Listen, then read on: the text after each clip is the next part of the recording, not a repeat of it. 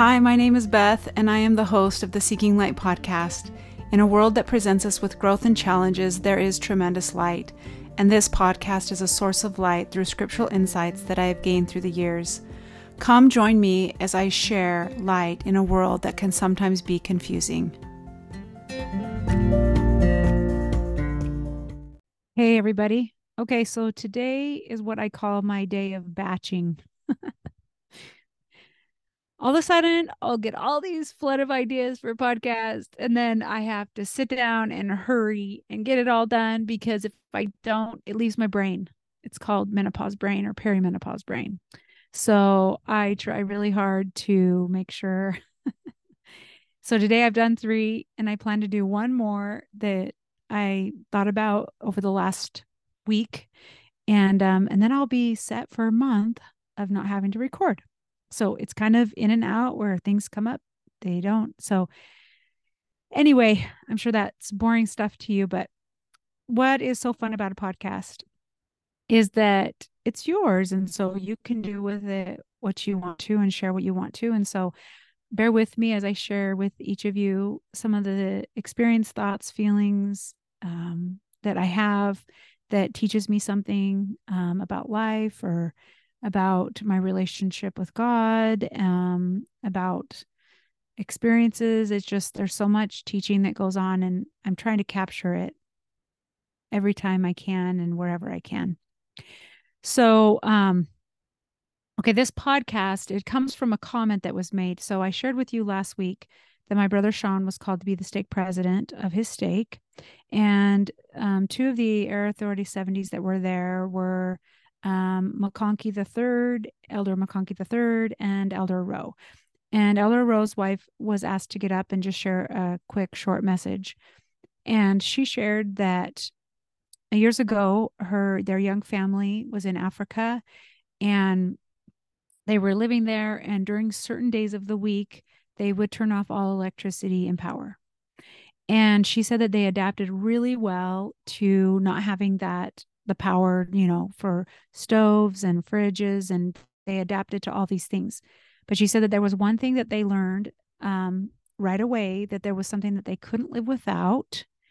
Uh, that when the electricity was coming off, they had to make sure and collect as much as they could. It was water.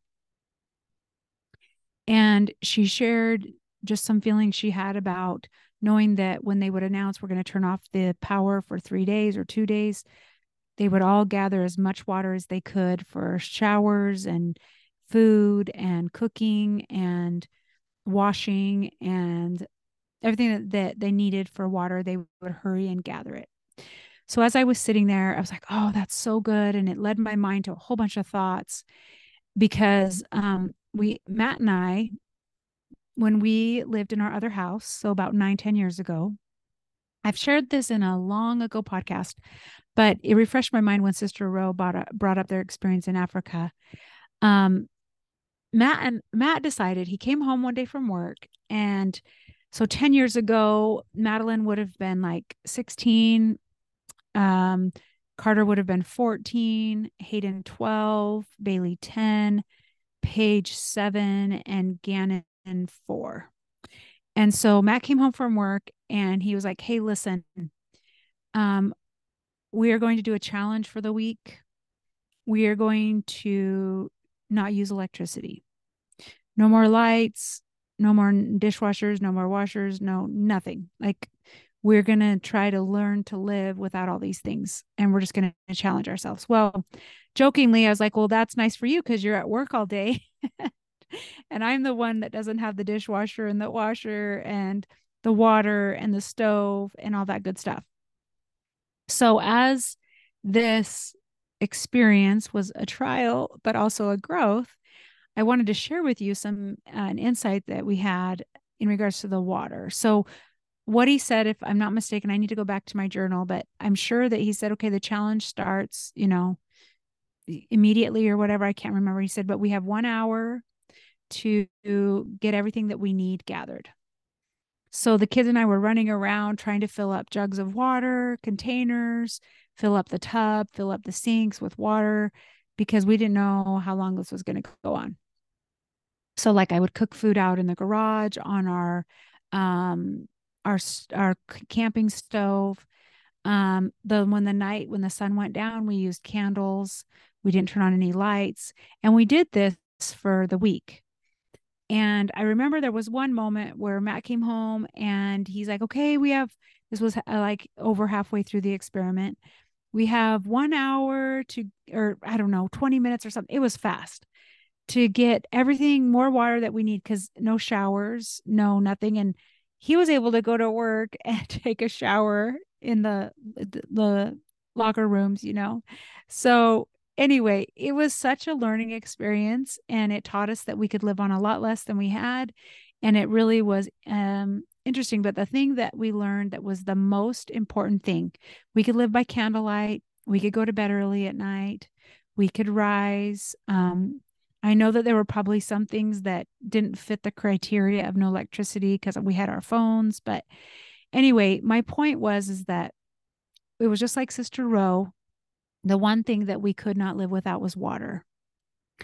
And we needed that, that water to keep hydrated, to stay alive, to bathe, to clean, to cook. I would boil on the camp stove water um, to make the kids hot chocolate and to cook food and noodles and different things like that. So, one thing that hit me was when Sister Rose said that, I said, That's exactly right. You know, you can figure out all these other things, but the need for water is the utmost importance. And then I started thinking about what we're told in regards to water. And I was, I ran online and grabbed a little informative quote. It said the general consensus is that people can survive for around three days without water, with estimates typically ranging from two days to a week. Wilderness guides often refer to the rule of three, which says that a person can live for three minutes without air or oxygen, three days without water, and three weeks without food. Um, I remember I read a book years ago called Lone Survivor by Marcus Luttrell. And he shared that when he was trying to evade the um, Taliban, um, one thing that he decided at some point, at a point after he was trying to escape them and hide, was that he did not care if they killed him. He just had to get water, no matter what.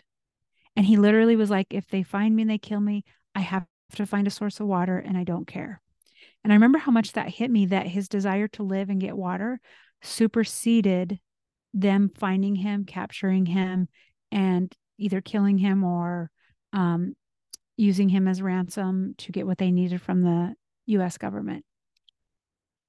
Okay, then what kind of spurred me on to do this podcast for sure was on Halloween night, we went out trick or treating with um, two of Gannon's friends, and the, one of the girls' mothers came along with us.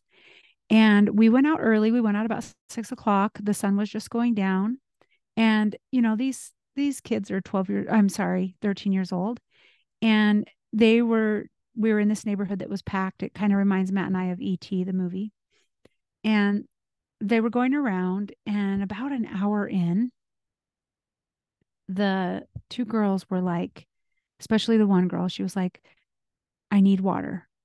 I need water. And where I'm like, shoot, you know, we didn't bring a bottle of water. I'm so sorry. And literally by the end, they could care less about the candy. So we were out maybe an hour and a half. The desire for water was so strong that they're like, we're done trick or treating. We just want water. And I listened to that and I thought, wow, like they forsook this candy that every child would love, filling up their sleeping bag or their, I'm sorry, pillowcases with all this candy because the drive to get water superseded that feeling that comes from eating candy. Okay, so as I was thinking about this and the importance of water in our life, I was thinking about the Savior, obviously. Um, how he has been referred to as the living water, the fountain of water. Um, you know, when we partake of the sacrament, the water is in remembrance of his blood. And so, just like our physical bodies need water to live, we need the Savior because he, he hydrates our soul, He hydrates our bodies, He hydrates our spirituality because His life, His teachings, His example give us life again. They it fills our souls with what we need to keep going. And when we're not partaking of the living water, um, the fountain of the water, the fountain of water, um, then we are dying. We are spiritually dying. So, symbolically speaking, there's an incredible song that I love. I love Kelly Reed. Um, if any of you know her, I've been wanting to interview her for my podcast. Get us in touch. No. Anyway, she has this amazing song. I love it so much. It's called Cleanse You. And I have used it in another podcast, but I it's a it's about water. Um and I want to just read you the lyrics. It says the waves come high, my ship is sinking, and I'm thinking of letting go. The water's deep and I am gasping, struggling to hear you, Lord, captain of my soul. Why did you lead me here to this uncharted sea? Did you bring me here just to drown me? What if I didn't bring you here to drown you, but to cleanse you? He whispers. And what if you chose to breathe me in? Let this wash you clean again, he whispers. He whispers, I know the water's deep, but if you only knew it isn't meant to drown you, he whispers, but to cleanse you. The second verse is The sun sets low, my faith is failing, and I'm sailing deep into the night. The fog rolls in, and I'm searching, trying in vain again to find your guiding light. Then the chorus says, Why did you lead me here to this uncharted sea? Did you bring me here just to drown me? And then the Savior says, What if I didn't bring you here to drown you, but to cleanse you? He whispers, And what if you chose to breathe me in? Let this wash you clean again. I know the water's deep, but if you only knew, it isn't meant to drown you, but to cleanse you. The Savior cleanses us.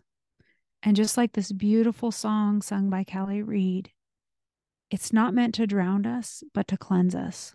Water cleanses us. Um, I thought about the woman at the well, and I just wanted to read to you in from the scriptures. Um, John, it says, There cometh a woman of Samaria to draw water. And Jesus saith unto her, Give me to drink. Then saith the woman of Samaria unto him, How is it that thou, being a Jew, askest drink of me, which am a woman of Samaria? For the Jews have no dealings with the Samaritans. Jesus answered and said unto her, If thou knewest the gift of God, and who it is that saith to thee, Give me to drink, thou wouldst have asked of me, and he would have given thee living water. The woman said unto him, Sir, thou hast nothing to draw with, and the well is deep. From whence then hast thou that living water? Art thou greater than our father Jacob, which gave us the well, and drank thereof himself, and his children, and his cattle? Jesus answered and said unto her, Whosoever drinketh of this water shall thirst again, meaning the water from the well.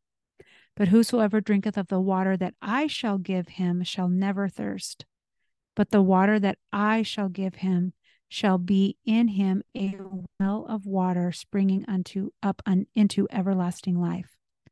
The woman saith unto him, Sir, give me this water, that I thirst not, neither come hither to draw. So Jesus provides that water that causes us to never thirst again. So in life, our physical bodies, we have to have water. We could die in three days. But Jesus's water, we will never thirst. We'll never be needing the water because if we rely upon him and come unto him and let him give us of the water, then we are never thirsty. We can have everlasting life, like he said. I also thought of the children of Israel in Exodus chapter 17. And I just wanted to read to you in verse 2 through 6. Wherefore the people did chide with Moses and said, Give us water that we may drink. And Moses said unto them, Why chide ye with me? Wherefore do ye tempt the Lord? And the people thirsted there for water. And the people murmured against Moses and said, Wherefore is this that thou hast brought us out of Egypt to kill us and our children and our cattle with thirst? So here the children of Israel are saying, Are you trying to kill us? We don't have anything to drink. We we need something. We need water. They physically were like, We're going to die. We need to drink something. And Moses cried unto the Lord, and saying, What shall I do unto this people? They being almost ready to stone me.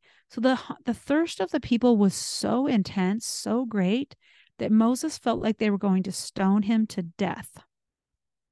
And the Lord said unto Moses, Go on before the people, and take with thee of the elders of Israel, and thy rod, wherewith thou smotest the river, take in thine hand and go.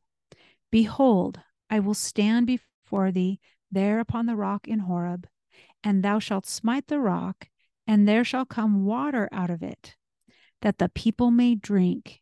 And Moses did so in the sight of the elders of Israel. So the Savior, um, the Lord showed him where to go to get the water to literally phys- feed them physically so that they could be fed spiritually from Moses and Aaron and those that were with them. Okay, the last thing that I wanted to share really quick was um, in the scriptures under living water, it says, a symbol of the Lord Jesus Christ and his teaching. As water is essential to sustain physical life, the Savior and his teachings are essential for eternal life, the living water. So, just like we, you and I need water to survive, and if we don't have it, we cannot focus. We cannot, we could, we could physically die, obviously. Jesus Christ is the living water, the fountain of water the, that can quench our spiritual thirst. He is the one that can provide for you and I that life sustaining connection to God because He is the living water. Thank you so much for listening. I hope all of you have a wonderful week.